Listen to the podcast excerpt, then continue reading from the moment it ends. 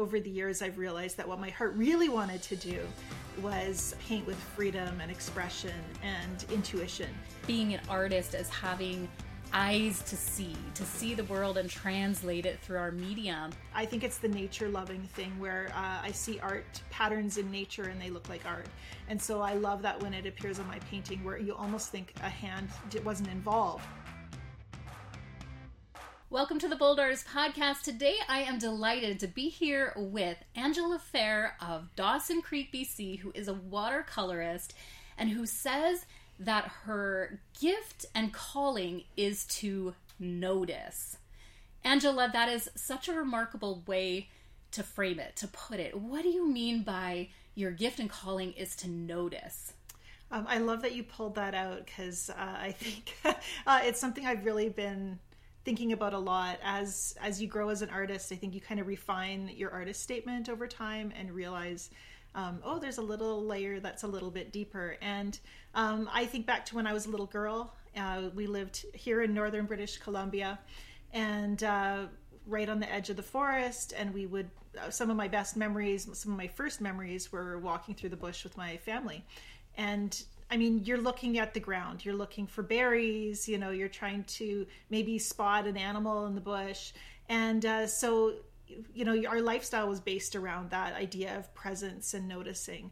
And I think looking back, it makes real sense that that is still something that I connect with deeply and pursue today. And then it becomes something I don't just do when I'm out in the forest, and our property backs onto miles of bushland. So we can, again, go out and wander. But I then come back into the studio and I kind of expand that practice and think about being more present in my life and in my moments. So art has been kind of an extension of that. Yeah. Yeah, that's beautiful. I love the framing of that because I always think of being an artist as having eyes to see the world and translate it through our medium. Mm-hmm. And so tell us a little bit more about you. I just sort of dove right in with that intro of being called to notice, but tell us about you and your work as a watercolorist. Yeah, I really wouldn't have expected that I'm doing what I'm doing today. When I first started painting in watercolor, my first vision was I wanted to pursue art. I was fresh out of high school and we had actually lived overseas. And so when I was in high school, I was actually homeschooled. We lived in a tropical jungle in Papua New Guinea for 5 years. Very unique story. But I knew that when I came back to Canada, I was frustrated with my own growth as an artist. I wanted to find someone to teach me. And when I came back to Dawson Creek, the first class that was available was watercolor. And so watercolor I stumbled on it at 18 and just never left. I realize now when I walk through a gallery, I'm most drawn to watercolor. And so I'm really, really thankful that I found it at that early stage. But I did think that my goal would be to make a perfect painting and to master and have control of my medium. In fact, to just behind me here, I have a botanical painting that was very, very controlled. It was the first painting that I ever did that made me feel like maybe I could be a real artist. And it was all about control and trying to get that depth of realism. And I just thought that was the right way to do it. And over the years, I've realized that what my heart really wanted to do was paint with freedom and expression and intuition. And it's been really exciting to let go of that need to be right and correct and have all the control and open up to the unexpected, just like I would if, you know, walking in the forest and trying to notice what might fall in front of me. Yes, well, I do hope that all of our watchers and listeners check out the links below to see your work, but I would not, if clicking and looking at your portfolio, Angela, I don't describe your work as looking controlled. No. It's loose and free and very exploratory, but yet there is a style and continuity to it that you know it requires skill. It's not that you're just swirling around paint on the paper. There is a skill, and it's really mesmerizing. It captures me. And I can see the years of building that skill into, well, you call it being a heart-led painter. Yeah. I love that way that you describe that. Can you tell me about both what skill it takes to create this free paintings, mm-hmm. like these free style, yeah. but also it is heart-led, and there is an element of control in it. Yeah, it's really interesting because I think there is a process that happens where I used to think that maybe every artist needs to learn to paint with control and kind of some rigidity at first. I've revised that opinion. I think if you want to paint loosely and intuitively, you can make that your goal from the very beginning. But early on, I felt like, I needed to learn technique. I needed to be really controlled about that. But at a certain point, technique stops being fulfilling. You start to be able to, you crave wanting to make something that's more than just masterful. You want to kind of show who you are, what you're excited about, something that reflects you as an artist. And I think artists talk about discovering their style, and that's what they're talking about, that drive to somehow show who you are as an artist in your work. And we don't usually know how to do that. And what I'm learning is that style comes from the things that you do consistently. So, there are decisions you like, so you make them over and over and over again. And so they show up repeatedly in your work, the colors you love, the ways you mix color, the marks you make, and the way you hold your brush. All of that is your style. So the best way to develop your style then is to feel free to make choices that make you happy. And for me, that was a really hard thing to transition to. I love winning people over, meeting people's approval. I look for safety in approval, really. And so as a person, it's very easy for my identity to kind of get lost in that desire to please an audience. And I notice my teenagers, they bring friends home, and I want them to know I'm the fun mom. So I start making jokes as soon as I have a new person to be my audience. It's terrible. And it's just, I can relate. I have adult kids. I've been through the teen years. You're like, how do I be the fun mom? Yeah. And it's like, their friends don't need to, it doesn't need to matter to me what their friend's opinion of me is, but somehow I still have that drive to kind of win someone over.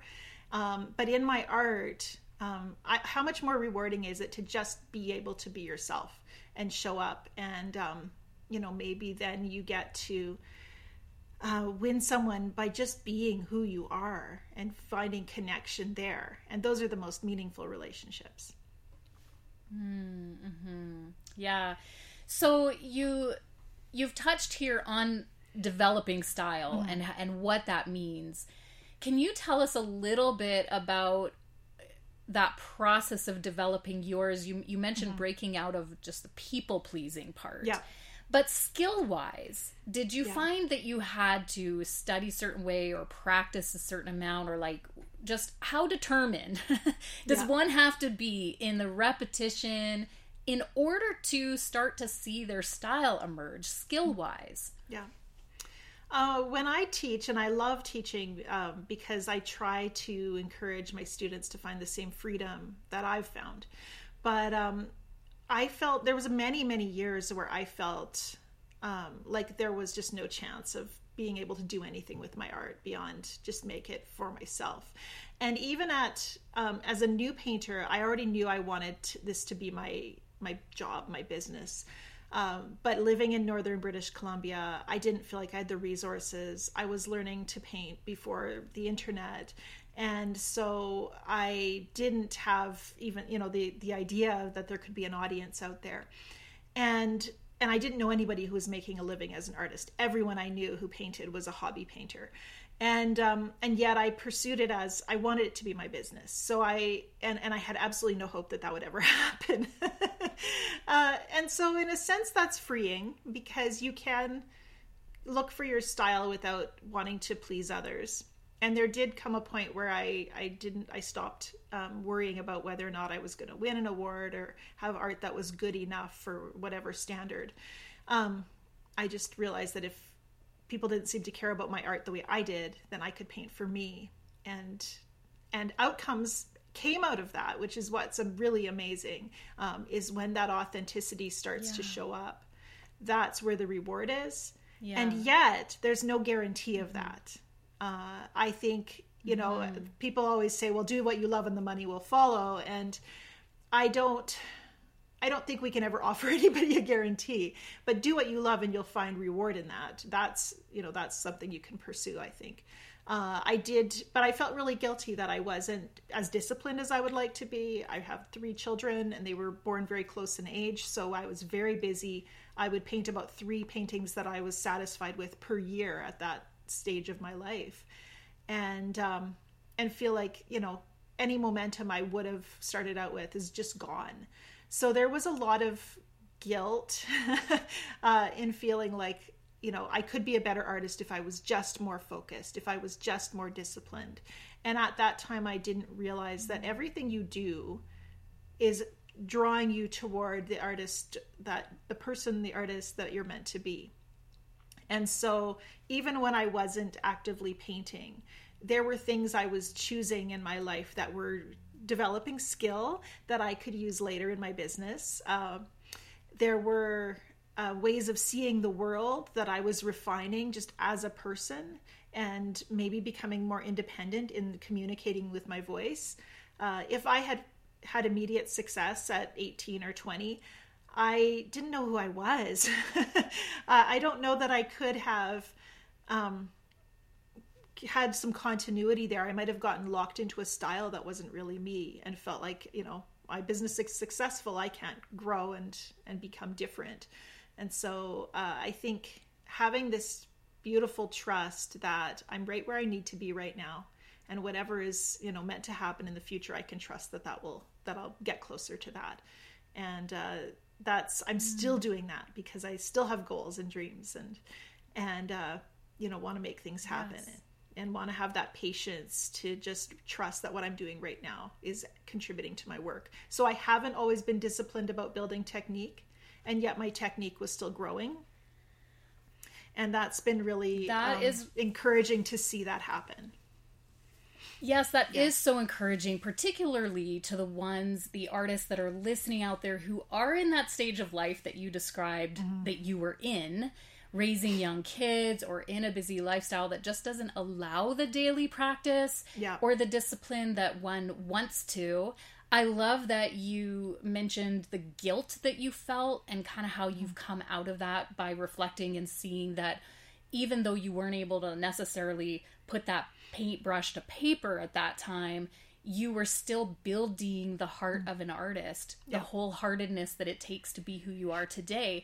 And it reminds me of a podcast that Charla and I did quite early on in the Bold Artist Podcast, where she talked about a season of her life where she was in a quiet season, and she framed it that she was in that season with intention. And she said, even though I wasn't able to do what was in my heart to do, I was still very intentional about the books I read or what I listened to. And I think back to that often. We will encourage artists to use their times with their quiet times with intention. Mm-hmm. You know, you might feel like sales are slow, or, you know, you're not who you want to be right now, but you can still be very intentional about growing forward. So I love it that you resurfaced all that conversation for us today. And so you have really described quite the journey of coming out of people pleasing and even some guilt, or was that connected to perfectionism? Have you also had to kind of deal with that? Yeah, I and think water, so. Mm-hmm. Watercolor, I'm sure, really challenges perfectionism, especially when you let go of that control. Yeah.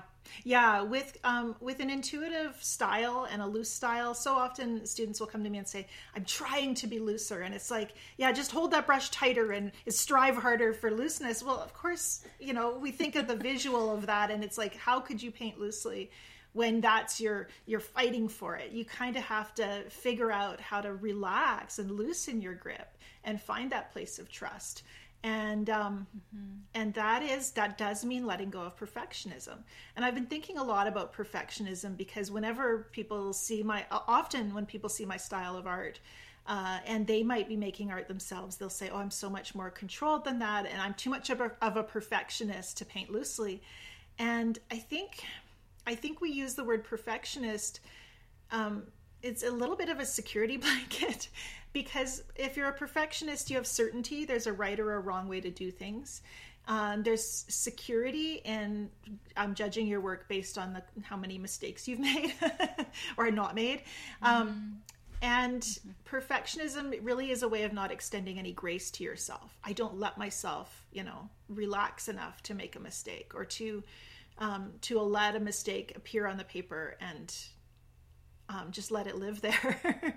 And what I've found is, as a loose painter, as an intuitive painter, I have had to, one of my favorite ways to deal with mistakes is that I actually make it look like it was intentional, or I try to do more of it. So I made a big, I moved the brush across the paper and it dripped on my sky and suddenly I have this big blob there. And instead of trying to blot it immediately, I'll hit the brush so I splatter, more of that color across the page. Or I make a mark that seems really chunky and raw, and I think it seems uncomfortable and a little bit too bold, but if there's more of them on the paper, suddenly it's got a flow to it. So there is an idea of trust that I'm going to allow this thing that was out of my control, that could be considered a mistake because it didn't align with my intention, but I'm going to shift my intention now to work with what's in front of me. And that's a life principle. Because life throws us curveballs all the time. Yeah. Just a quick note here in this podcast to ask you if you're ever frustrated mixing your paint colors. Do you feel like you just end up with mud and you need help?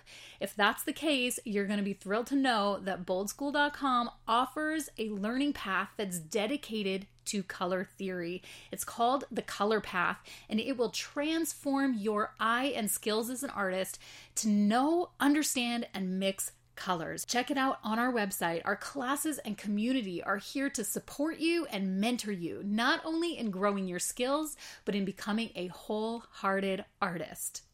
Now, back to the show. You really have a depth of heart and a depth of maturity in not only in your art style and in how you approach your painting, but just in life and in character. And do you feel that art has helped to cultivate this, or do you think that your character has just found art? Like, which way have these two worked and been interchangeable with each other? Yeah, great question. I think one of my skills, one of my gifts is that I do, I look for the deeper principle that underlies whatever's going on. So if I'm dealing with something in my life, I'll often think, okay, how does this relate to my art, and vice versa. If I'm noticing what's true in art is true in life. And so I am someone who's always diving into principle, which makes me a good student because I can, watch an artist teaching, and I would encourage your students to do this and try to glean, how can I apply this to my art practice? And that means I can take an artist whose style is very different than mine. And often if I'm taking a class or a workshop, I will look for artists who paint very differently than me, so that I can dive in and think, okay, what are the principles they're working with, and how do I then bring that home and make it look like Angela? And that's been really kind of it's almost a game to explore it in that way, and to broaden your palette. Even you can do that at an art gallery and look at different styles of art, and always be digging for those. What's the underlying principle here, and how does this apply to me? Yeah. I love it that you just said, how do I make it look like Angela? And that you would know your work enough and your heart enough to know what is Angela. And I think that would be one of my hopes for students and newcomers into art, that they would be able to fill in that blank with their own personal name, that they'd be able to say, like in my case, that I would know what work is Mary Janelle's. Yeah. And what that really means, that we would know ourselves that well. And so I love it that you can bring that to the Bold Artist Podcast conversation today. Yeah. And so circling back. Yeah, yeah. I was just going to say, you don't know it see it. Go ahead. So that is the one thing, is I think we think that we'll have a fully formed idea and then we put it on the paper, but it's more like you're painting actively and then it's like, oh, okay, I see me in this. And that's where I pull it out. So, yeah. And isn't it true that you have to do enough of it to start seeing yourself in it? And I think that there are seasons. We mentioned the seasons that we don't have the time or the space to have daily practice. But once we do have that time and space to be practicing and putting ourselves out there every day in practice and discipline, we start to see the glimmers of who we are come through. And do you ever find that one of the hurdles to really developing style would be that maybe we're scared of what we see, or we don't really want to embrace what we see? Because I've known that with my own style, that there's times I'm like, okay, I see what Mary Janelle's creating, but Mary Janelle doesn't want to create that. Mary Janelle wants to be more like Angela. Or I'm making things up right now. Yeah. But you know how we sometimes don't embrace what the hints and glimmers of our true art form. We don't really dig into it. And how do we dig into it more? Yeah. For me, it's been a real process of kind of letting go of ego. And because I like I said, I'm a people pleaser. I want people to look at my work and think, oh, there's someone who really knows what they're doing, who's been doing this for almost 30 years. But at the same time, what really makes me come alive is a bit of, I've really been falling in love with this minimalistic style where I'm doing less and I'm letting my marks, I think it's the nature loving thing where I see art patterns in nature and they look like art. And so I love that when it appears on my painting where you almost think a hand wasn't involved. Well, me not having a hand involved means it's going to look a little raw and unstudied, and people might misunderstand it and think I have less skill than I do, and I need to be okay with that. So that for me is very humbling, because I can't, the work that makes me come most alive doesn't necessarily, it's not necessarily a billboard for Angela's, talent and skill. And I also think people have to develop a taste for it as well. One thing I've been trying to do is enter my art in more national shows, and that means facing a lot of rejection at this point. And I think I'm stepping into a public space where people haven't seen what I do before. I need to be okay with it taking time for people to recognize what I'm doing and care about it the way I do. And that's been, it's very challenging. It's very humbling. It takes a lot of patience, and it would be very easy to feel like maybe I should just, maybe I'm on the wrong path, but how can I be on the wrong path when it's something that matters to my heart so much? Mm-hmm. Yeah. Very, very well said. So Angela, in the past, we've had conversations here on the podcast about how we often judge our own art as good or bad. Mm-hmm. And we have this sort of, this could relate to what we've talked about today in perfectionism or people pleasing, but we have these sort of standards where we look at art over here and say, this is good art. And then we look at what we're doing and we think this is bad art, or we judge. Have you gone through the process with yourself or any of the painters that you work with that you have had to just release judgment of what is good art, what is bad art, and what does that mean? Yeah, actually, I try not to use the words good or bad anymore. I'm really not comfortable with them because the way I look at my own work, and this is hard because I can't evaluate other people's work and think, okay, this work to me is accomplishing what it set out to accomplish. And I look for that more than anything else, because that means that if you are a realist painter and you're not accomplishing that goal, then your painting could be better. There is a measurable, a metric there. But, for me to accomplish a goal means I might be breaking some rules along the way. My composition might not be good, but somehow I communicated an emotion I wanted to communicate. So that, but for me, I'm realizing as a watercolor artist, and this has been really critical for me, is realizing that I don't have to make a great painting in one version. With watercolor, we don't tend to work in a lot of layers. The common saying is you can't fix mistakes in watercolor. And and I reframe mistakes, so I don't have to worry about that. But when I choose a subject for a painting, I know that it might take me 5, 10, 20 versions before I really find the one that resonates. Loose and intuitive painting for me involves a lot of editing out the excess. And so, each version that I do, I let go a little more of things that weren't necessary.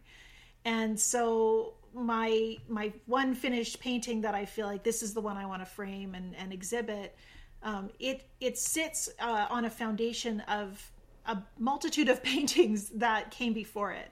And those were really necessary. So how can I say that the one that's finished is better? Because it owes so much to the others. And I feel like there's this ongoing conversation where I have this body of work and a lifetime of development that all contributes to what I'm making today. The first waterfall painting that I painted, I owe so much to that, because 25 waterfalls down the road, I created one that was like really powerful, but I couldn't have done that if I hadn't started with the first one. So I try to be proud of my old work, and not define anything as good or bad. Yeah. Yeah, no, and in a way you do paint in layers, but the layers are just those previous versions. Exactly. That is so, so neat. Yeah. I love that. And asking you the question, good versus bad, is only because it's come up so many times amongst artists. We do that. And so I love how you've put it to us today, and that, we don't even need to use that language, really. We don't even need to use that way of thinking, but just know that everything we're doing is a stepping stone to the next greater piece, and to knowing ourselves better. And so as we sort of wrap up here at the end of the show, is there anything that would be on your heart and mind to encourage the listeners of the Bold Artist Podcast in, whether it be in finding their style or knowing their medium better, or even life in business as an artist? Do you just have anything you've been wanting to share? There's so much. I'm sad that we're already coming to the wrap up here, because I'm not saying that to rush you. I'm not saying that to rush you. You can, my heart is at this, in this place of, you get to be the artist you were meant to be, and it needs to, but it's a very open-ended. It's a very open-ended thing. It's a very open-ended process. And you need to give yourself permission for it to not fit any metrics, any goals. I need to give myself permission to do whatever it is on my heart to do today, and not worry about whatever deadline is looming or whatever people might be buying right now, or even measuring up to a level of skill that I've achieved. And when I do that, if I can make...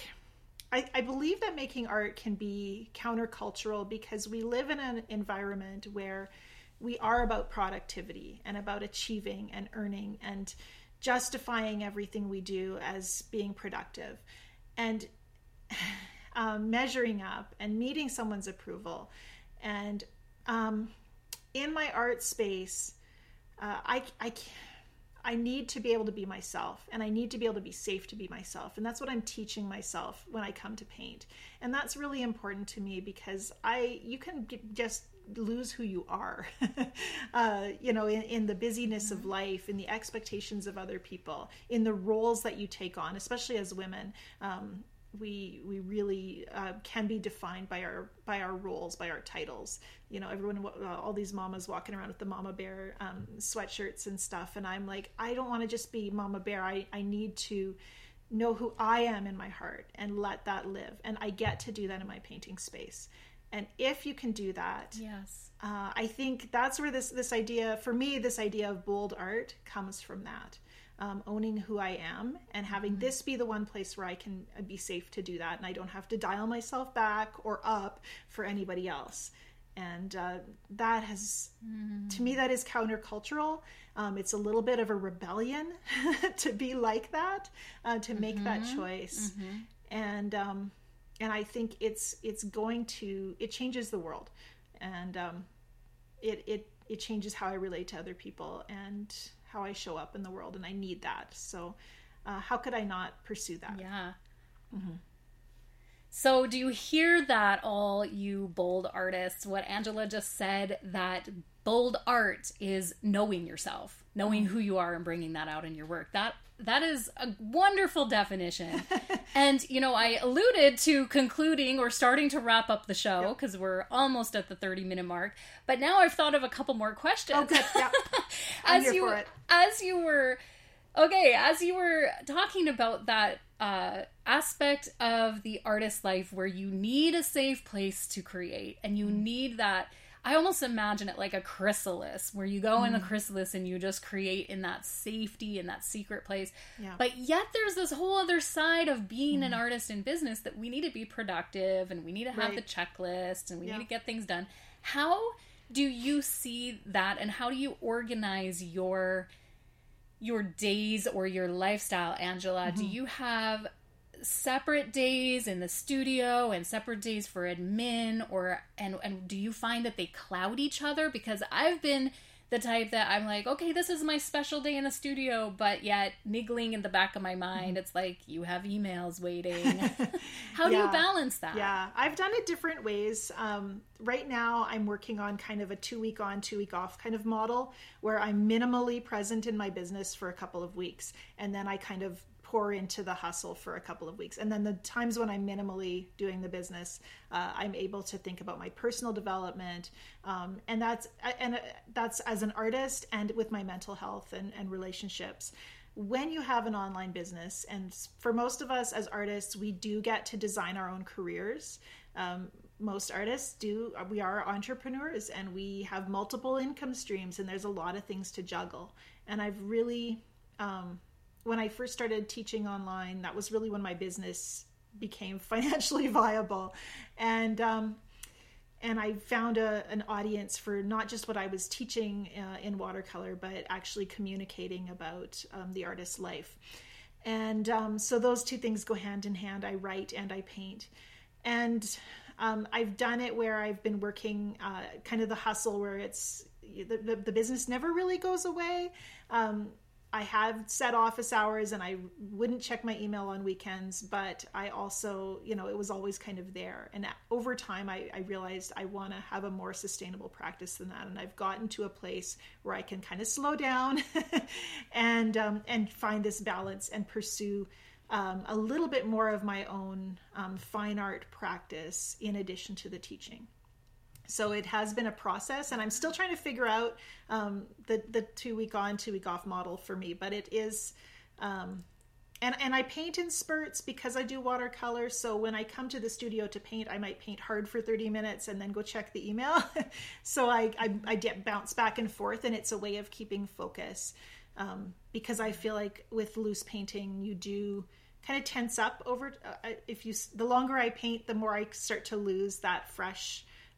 And that relaxed and the flow, it's hard to sustain long term. So take a break, walk away, come back, you know, dance around between the two. Yeah. So yeah, that's just great input for anyone out there who's just like looking to juggle their productivity versus their sacred painting time, which is something that we talk about a lot on the show, is just being productive artists, but being also wholehearted and really real. Intentional with our time. And so thank you so much for that input. And now just one little bonus question that I'm so curious about, and it's a bit disjointed from the rest of the conversation, but I want to know what the biggest question that people ask you about watercolor is, like the thing that holds them back from trying it, that they'll say some remark of like, watercolor is, or is watercolor so, like, what do they say, what do they ask and say about watercolor, Angela? That's a good question. Watercolor, well, it's very well known that people will say that watercolor is the hardest medium. So maybe we should dive into that. The most difficult medium to learn is watercolor, and it holds people back from trying it. And I think that's really sad because, well, people could say that about anything. The most difficult race to run is a marathon. Well, yeah, but people run marathons all the time. They're not content with the 100-yard dash because what you pour into, you know, it becomes valuable when you do a difficult thing. With watercolor too, it's so rewarding. When you start to when you've showed up enough with watercolor to be able to start anticipating a little bit what it's going to do, there becomes something that's very relational, and it's so beautiful. So it's worth it. You know, the hard things are the ones that are worth it. They say marriage is hard, and yet people are still getting married, raising kids. You know, whatever we do, we value the most the things that are difficult. And so it's okay for it to be difficult. It is achievable. Mm-hmm. Yeah. Mm-hmm. The hard things are worth it. Yeah. Angela Fehr, thank you so much for being on the Bold Artist Podcast. Thank you all you watchers and listeners for tuning into the show. Make sure to hop on our newsletter list at our website, BoldSchool.com, and you know where to find us on Instagram at BoldSchool Inc. and right on the YouTube channel, the Bold School channel. We're so happy to have you here on this journey as we're giving artists voices. Tune in next week for our show, and in the meantime, keep creating.